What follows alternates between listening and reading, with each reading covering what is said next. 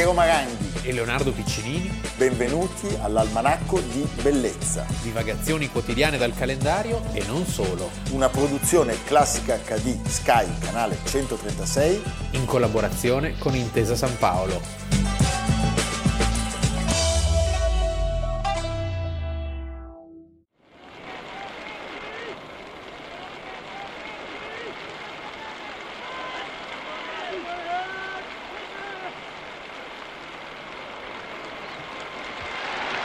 Interrompiamo la nostra biografia per mostrarvi il volto di Paolo sesto.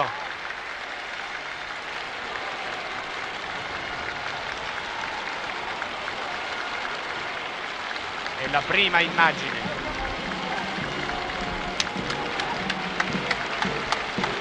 Gli applausi, viva il Papa, sventolio di fazzoletti, esultanza. Tutta la piazza affollatissima.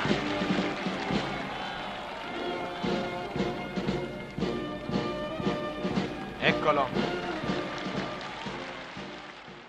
Almanacco di Bellezza, quattro febbraio, Leonardo Piccinini. Piero Maranghi. Avete visto la, la, la presentazione del nuovo Papa Paolo sesto, ventidue giugno millenovecentosessantatré, un Papa eh, che a noi è molto caro, ma che ancora divide, perché... Amleto, Amleto. Lo chiamarono, anche Paolo Mesto. Anche Paolo Mesto, sì. È un papa che ha vissuto un periodo della nostra storia cruciale. cruciale. Era il papa che metteva in atto concretamente i dettami del, del, concilio, del concilio. E non solo, era il papa poi delle bi erre, il papa del di una società, di una società che cambiava, stretto tra, diciamo... lo scisma lefebvriano e il sessantotto, il sessantotto, quindi doveva tenere un po' tutto questo enorme arcipelago che è la Chiesa Cattolica e dare una sintesi, e non era facile. Non era proprio facile. Il quattro febbraio del millenovecentosessantasei, tre anni dopo appunto la sua elezione, la Congregazione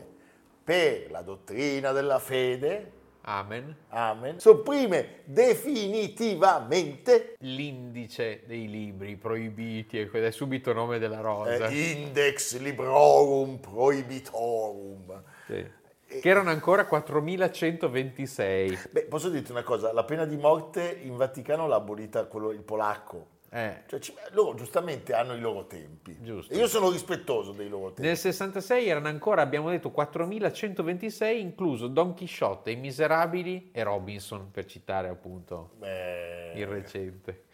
Senti, eh, questa cosa quando era nata? Era nata innanzitutto con un altro Paolo, ma sì. Prima raccontiamo cosa accade in quel momento. A giugno, pochi mesi dopo, il cardinale Alfredo Ottaviani, prefetto della Dottrina della Fede, dichiara che lo strumento è un po', è un po desueto eh? Sì. E poi dice: la parola scritta non è più l'unico strumento di diffusione delle idee. Solo per quello. Eh, solo per quello. Quindi l'indice muore perché è cambiata la trasmissione del pensiero. Resta un documento moralmente impegnativo, sì, in quanto ammonisce la coscienza dei cristiani. Si dice indice perché si fa così, si anche fa così. Quando... No. Eh, a guardarsi da quegli scritti, badate bene, che possono mettere in pericolo la fede e i costumi. Eh, sì, eh? Sì, sì. L'indice, adesso veniamo alla sua creazione, era stato creato da un altro Paolo, Napoletano, Napoletano. Carafa. Carafa. Carafa. Paolo quarto. Paolo quarto e Carafa sono stati vescovi di Napoli per centoventi anni ininterrottamente. Siamo durante un altro concilio, direi epocale. Sì, il Concilio di Trento, che però pensa, perché è un personaggio particolare questo Paolo quarto, il concilio era anziano. Lui dice: a Trento non ci vado. Perché lui è papa dal millecinquecentocinquantacinque al millecinquecentocinquantanove e proprio l'ultimo anno viene eh, elaborato questo indice. Sono quattro anni bestiali. Il papa eh, appunto a ottanta anni ferma il concilio perché odiava l'imperatore, era per la, il potere assoluto della Chiesa, tant'è che pochi lo sanno, ma noi abbiamo rischiato durante il suo pontificato un secondo sacco di Roma, perché Carlo quinto si era un po' infastidito, si era un po' infastidito. E ha detto: Landsknecht, eh? No, non disarmand und arrest. Sì. Poi c'è da dire che lui è stato anche il grande nemico di Pio V, di cui parliamo spesso, che sarebbe poi che però continuato, assurdo. Ha continuato con una certa celerità, eh certo, diventato sulla, papa non molto sulla tempo sua dopo. Linea era un papa focoso e intransigente. Sotto di lui ci furono eh, processi a cardinali eccellenti, Cardinal Morone, Reginald Pole, eh, anche se sembra che in privato fosse molto vizioso. Eh. Allora, la prima lista di libri eretici in realtà risale al quinto secolo dopo Cristo a Papa Gelasio. A Papa Gelasio, sì. eh? Papa Gelasio sembra quasi un gelato. Sì. Eh? E poi, diciamo, cosa accade? Che il tema è quello di impedire ai cattolici di leggere dei testi che non siano conformi ai dettami della Chiesa, e questa questione diventa sempre più pressante, chiaramente, con la nascita della stampa. Sì, e la diffusione del protestantesimo, cioè il protestantesimo e la stampa vanno, vanno di pari passo. Di pari passo, l'abbiamo L'arma raccontato. Di Lutero è, è, è Gutenberg. È Gutenberg. A un certo punto, pensate, Monsignor della Casa, quello del Galateo, Giovanni della Casa, che si barcamenava tra, tra una linea e l'altra. E l'altro è bravissimo. Pubblica una prima lista di centoquarantanove titoli da evitare. Eh? Siamo nel millecinquecentoquarantanove. Poi l'indice paolino, appunto da Papa Paolo, da Papa Paolo, quarto. Paolo ricordiamo, quarto. Ricordiamo che Papa Paolo quarto è anche quello che imporrà agli ebrei di indossare un cappello giallo e creerà il primo ghetto, subito imitato da tanti altri paesi d'Europa. Eh certo. Quindi un personaggio veramente negativo. E questa cosa dell'indice è stata una decisione eh, per la Chiesa di una gravità assoluta. Cioè da Paolo quarto la Chiesa ha fatto molti passi indietro, perché diciamo che quella che poteva essere una risposta mh, forte ma intelligente alla riforma protestante invece è stata una risposta tutta sulla difensiva. Sì, lasciami anche dire che però la risposta intelligente è arrivata perché c'è stato anche Borromeo. Eh, dopo, ah, grazie a personaggi intelligenti. A un certo punto. Però la linea dell'indice, ad esempio, era stata... Eh, sì, sì, certo, eh, sì. certo. Diciamo che questo proprio è... il ritorno alle parrucche. Sì, è curioso che sia sopravvissuto fino al sessantasei, effettivamente. E pensate, il primo catalogo delle opere eh, di cui sono pro- proibite la pubblicazione, la vendita, l'acquisto, la conservazione, la traduzione, ma soprattutto la lettura. Sì. Eh? Pena la scomunica. Pena la scomunica. Quindi, ammonisce questo catalogo che nessuno osi ancora scrivere, pubblicare, stampare o far stampare, vendere, comprare, dare in prestito, in dono o con qualsiasi altro pretesto ricevere, tenere con sé, conservare o far conservare qualsiasi dei libri scritti elencati in questo indice dal Sant'Uffizio. Mi viene in mente anche Fahrenheit, eh, il meraviglioso racconto di Bradbury e poi il film di Truffaut. Certo. Cioè, qui veramente se ti trovavano col libro sbagliato in casa facevi una bruttissima fine. E oltre a quarantacinque edizioni della Bibbia in volgare, l'indice comprendeva tutti gli autori non cattolici, centoventisei titoli di centodiciassette autori cattolici ma eretici. E poi dei nomi grandissimi, tutto Dante, Petrarca, tutto Erasmo, Machiavelli, Rabelais. Ma pazzesco. Un secondo indice che noi conosciamo col nome di Tridentino, meno rigido, eh, viene pubblicato già nel millecinquecentosessantaquattro. Una volta che termina il Concilio di Trento. E poi, l'abbiamo citato poco fa, un anno prima di morire, Pio V Ghislieri istituisce, istituisce la congregazione, la dell'indice, congregazione dell'indice per tenere aggiornato. Eh le... Certo, perché intanto escono nuovi libri, bisogna aggiungere, buttare dentro, nel pentolone. Metti eh. dentro. E questo indice veniva, pensate, diffuso presso i librai. Allora, che cosa succedeva quando arrivava il libro sospetto? Ah, intanto diciamo che molti librai se ne fregano. Sì, perché eh. sape- anzi, il, il gusto più del proibi- proibito. Eh certo, il proibito vende, il pecoreccio, il proibito. Però c'erano multe pesantissime, confische e poi diventa un mestiere veramente. Ma Playboy ce l'avevano? Playboy non c'era ancora. eh. le c'era, ore. Le ore, no dai, no, diventa un lavoro difficile e pericoloso. C'è il caso estremo che è quello del povero Pietro Longo, che non è il segretario del Partito occhiali. Socialdemocratico, la rana. Eh, no, Pietro Longo, editore e libraio veneziano, che nel sedicesimo secolo viene beccato a commerciare eh, libri proibiti, viene arrestato, condannato a morte e annegato nella laguna. Che è la versione veneta del Savonarola bruciato. Del Savonarola bruciato. In laguna ti annegano, ci sono anche delle pantegane che festeggiano. Sì. eh, e poi, come dire, ci sono altre vicende che si possono raccontare. Contano moltissimo le personalità dei censori e degli autori. E poi conta la storia, conta la storia dei popoli. Per esempio, nell'Europa dei cristianesimi nazionali, eh, la maggiore o minore docilità collettiva al braccio del, del censore determina di fatto l'efficacia dell'indice. Eh, in Italia è ovviamente in Italia era, proprio c'era la cortina di ferro. Cioè, Roma contro la modernità occidentale, sì. Tutto all'indice, capisci? Per esempio c'è il caso interessantissimo di Kant. Kant. La critica Kant era lì sempre pura. A Königsberg, non sì, si no. muoveva di lì. Esce a Riga, dov'è Riga? Nelle Repubbliche Baltiche. In Lettonia. In Lettonia. Sì. Vilnius, Riga e Tallinn. Andate a vedere le architetture Jugendstil, Jugendstil di Riga. Di Riga. millesettecentottantuno, ma finisce all'indice solo nel milleottocentoventisette. Perché? Perché sul Baltico se ne fottevano, eh, scusate. Non l'avevano ancora tradotto. Appena viene tradotto in italiano, zacchete. Eh? Mi dissero d'aspettare qualche giorno e poi qualche altro giorno, ma ella non corse né passeggiò più. Cominciai a portarla da basso ogni mattina e di sopra ogni sera. A volte, quando la sollevavo, la sentivo leggera sulle mie braccia. Mi piombò addosso un'angoscia vuota e mortale. Era come se mi stessi avvicinando a una regione gelata non ancora visibile, che mi arrestasse la vita. Evitai di dare alcun nome a questa sensazione ed evitai di chiarirla persino nel mio intimo, finché una notte, in cui soffrivo più che mai, udendo mia zia salutare Dora con le parole «Addio, Fiorellino».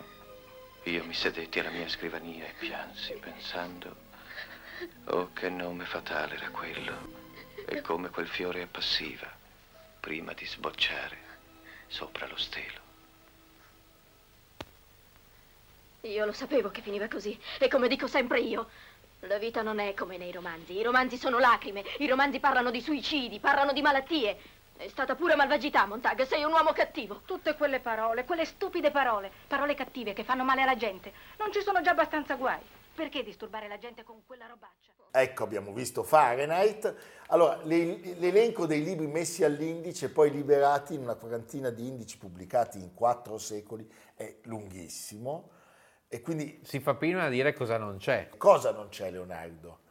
L'almanacco. L'almanacco che sta insieme a San Tommaso e Sant'Agostino. L'almanacco, adesso ci stiamo dando un po' di importanza. L'almanacco non è mai stato censurato da nessuno.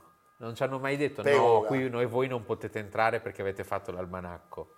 L'almanacco è mh, pluriconfessionale. Sì. Pensate eh. che nel millenovecentoquarantotto Papa era Pio dodicesimo, sì. eh, ci sono ancora eh, mamma mia, ci sono ancora gli aggiornamenti e quindi la, entra la portantina, la portantina. chi, chi c'è qua sotto il Marchese del Grillo? Entrano l'opera omnia di Croce, D'Annunzio, Pietro Veri, Alfieri, le operette morali di Leopardi, le ultime lettere di Jacopo Ortis e poi dei delitti e delle pene di Cesare. Eh, figurati, mamma mia, eh. eh. E finalmente nel millenovecentosessantasei la soppressione. Esisteva anche se, una guida bibliografica. Eh, guarda caso di chi era? Dell'Opus Dei. Mamma mia, sì. eh? Cioè una sorta di indice di medioevale memoria. E, eh, e c'era un punteggio. Mamma mia, c'erano da uno a sei. Cioè uno eccellente, la gradazione. Uno eccellente, come le stellette, come le stellette delle, delle guide quando vai a vedere i film, sì. Sei da bruciare, da bruciare, eh? Proprio il diavolo. Per fortuna sul sito dell'Opus Dei siamo andati a controllare, non c'è più, no, eh, c'è solo s- un I B A N sul sito, no, dell'Opus quello c'è sempre, sul sito dell'Opus Dei c'è sempre. Eh, come su quello dei salesiani peraltro, eh certo. Però eh, loro consigliano ai fedeli di informarsi sì, sì. sulle possibili letture riguardanti la fede e la morale cattolica. Ripeto, l'almanacco è in salvo, anche sì. l'Opus Dei, se credo, sembra, stiamo attendendo risposta, ma... No, l'almanacco e l'Opus Dei... Van di, d'amore e d'accordo. No, loro hanno un, un, un rapporto epistolare col procione. Col procione. Ha detto che con noi due che siamo due... scappati di casa. Il procione ogni tanto fa penitenza sì. e mette il cilicio. Mette il cilicio, il procione col e glielo cilicio. Mette, glielo mette Amerigo. Glielo mette Amerigo. Perché vorrebbe fare penitenza anche Amerigo, ma non se la sente. Senti Leonardo, allora, eh, diciamo che è una storia lunga, lunghissima, ma è anche triste. Ma, ma lasciami dire, la, chie- fondo la no. Chiesa Cattolica sì. fa i suoi passi con i tempi, appunto, della permanenza. Saresti un bel prete. Non credo, non credo proprio. Cioè io ho visto, mi hanno accolto una volta con dell'aglio e il crocifisso e, e, e ho sentito un domenicano dire con eh, legna. È arrivato il vampiro. Com'era il punteruolo? Il punteruolo di Rovere. Di Rovere Va bene. Noi ci affidiamo a Umberto Eco e Sean Connery. Evviva i libri. Viva.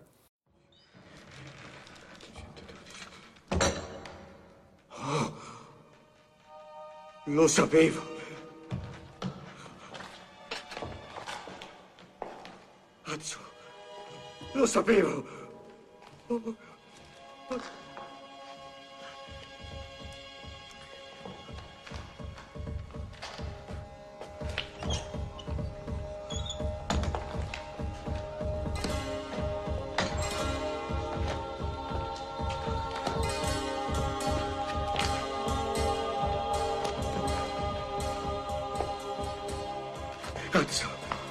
Ti rendi conto che siamo in una delle più grandi biblioteche di tutta la cristianità?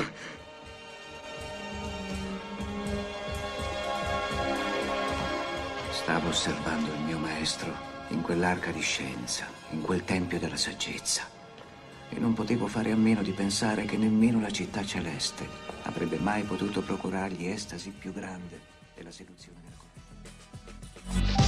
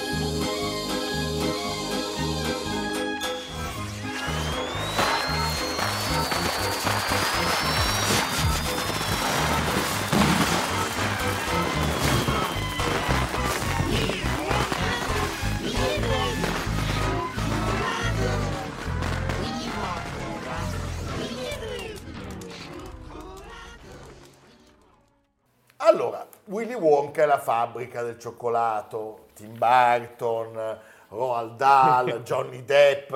G- Un film che fa venire il colesterolo. Ma oggi noi parliamo della regina del cioccolato, parliamo Beh. di Anna Majani, sì. Majani e non Magnani. Eh? A Bologna. Eh, nata a Bologna il quattro febbraio del millenovecentotrentasei, una donna meravigliosa, meravigliosa, amante della musica. Io ho trascorso una splendida serata con lei a Bologna per assistere alla Salome di Richard Strauss e poi abbiamo mangiato insieme, meravigliosa e simpaticissima. Che si è spenta nel febbraio del duemilaventuno. Noi salutiamo un amico che è il figlio, che conduce con polso fermo e con visione l'azienda di famiglia, Francesco Mezzadri Majani, e raccontiamo questa stupenda vicenda.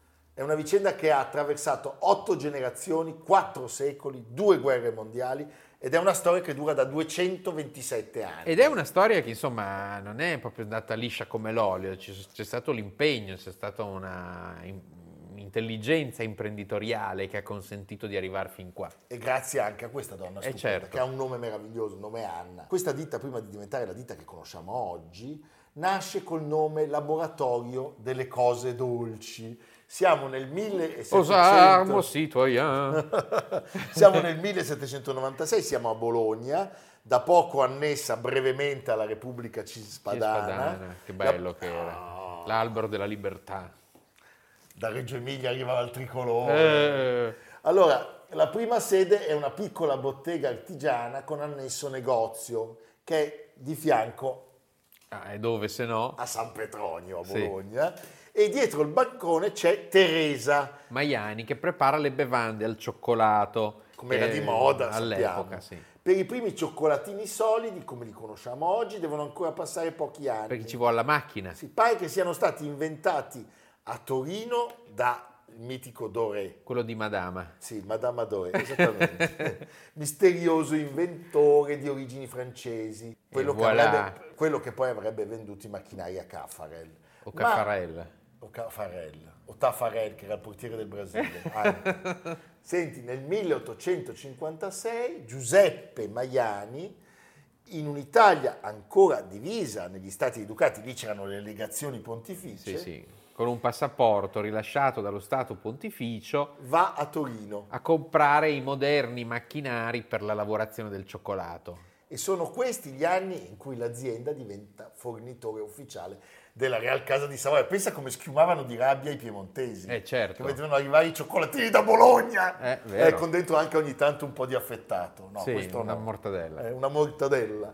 Senti, il giovane Regno d'Italia festeggia e sul finire, pensate, del milleottocentosettantotto, quindi Roma è già capitale, Umberto Primo accorderà la facoltà di innalzare lo stemma reale sull'insegna del negozio. Eh. E poi... E poi, e poi Fiat. Fiat. Fiat Lux. Perché? Nel senso che nel millenovecentoundici Giovanni Agnelli Senior... Senior e Senator. E senator anche l'altro, anche l'altro sì. Per il lancio dell'automobile Fiat tipo quattro nasce il cremino Fiat, eh, iconico prodotto che è ancora in, con- sì. in commercio. Allora viene indotto un concorso dalla casa automobilistica e la casa Majani, ancora una volta i bolognesi le danno ai piemontesi.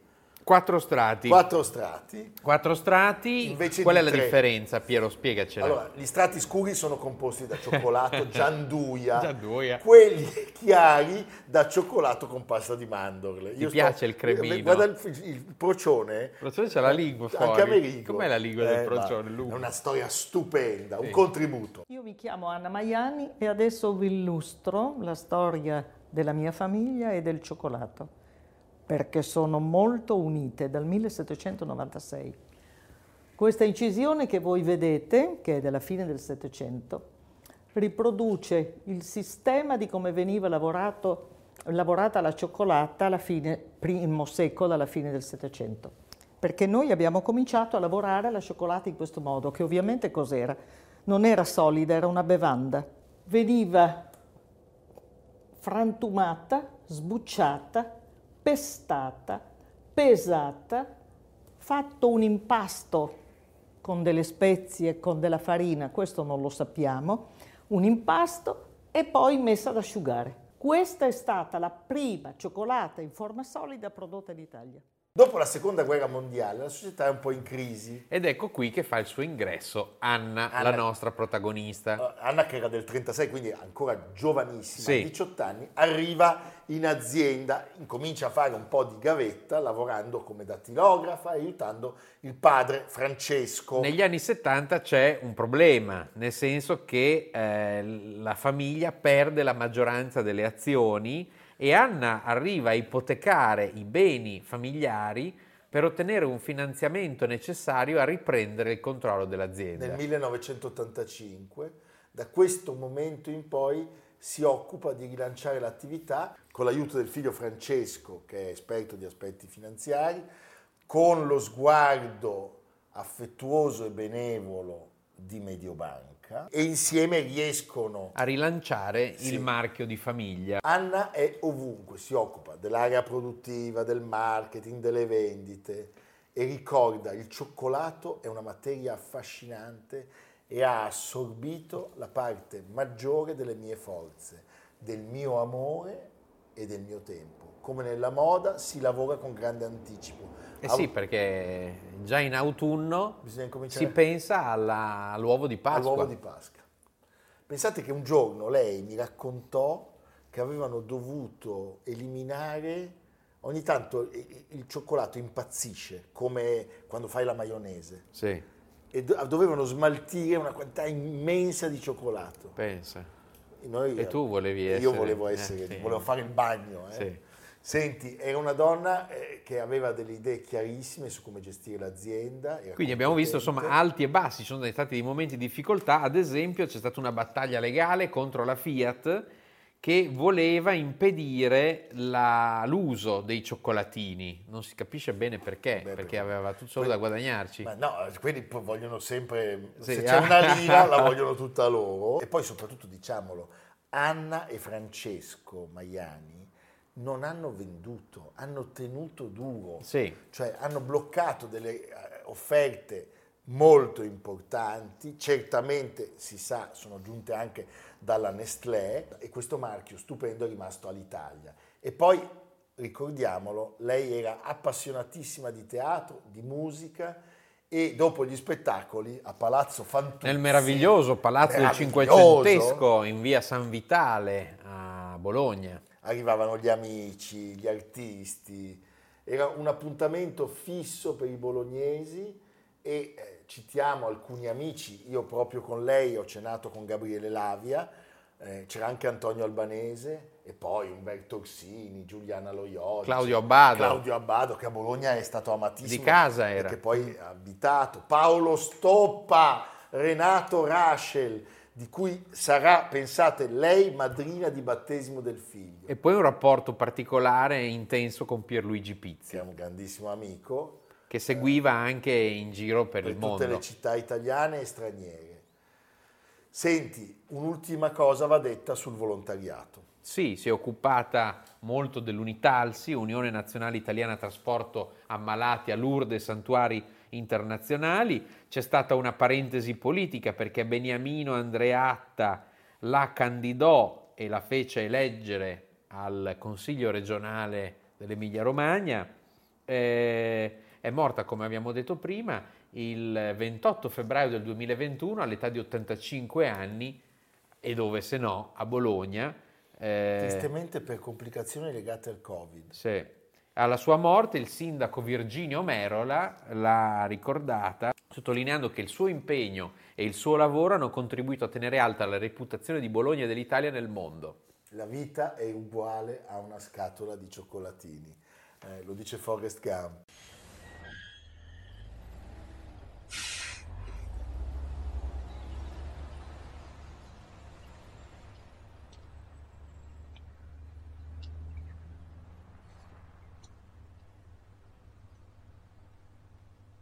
Giorno. Mi chiamo Forrest, Forrest Gump.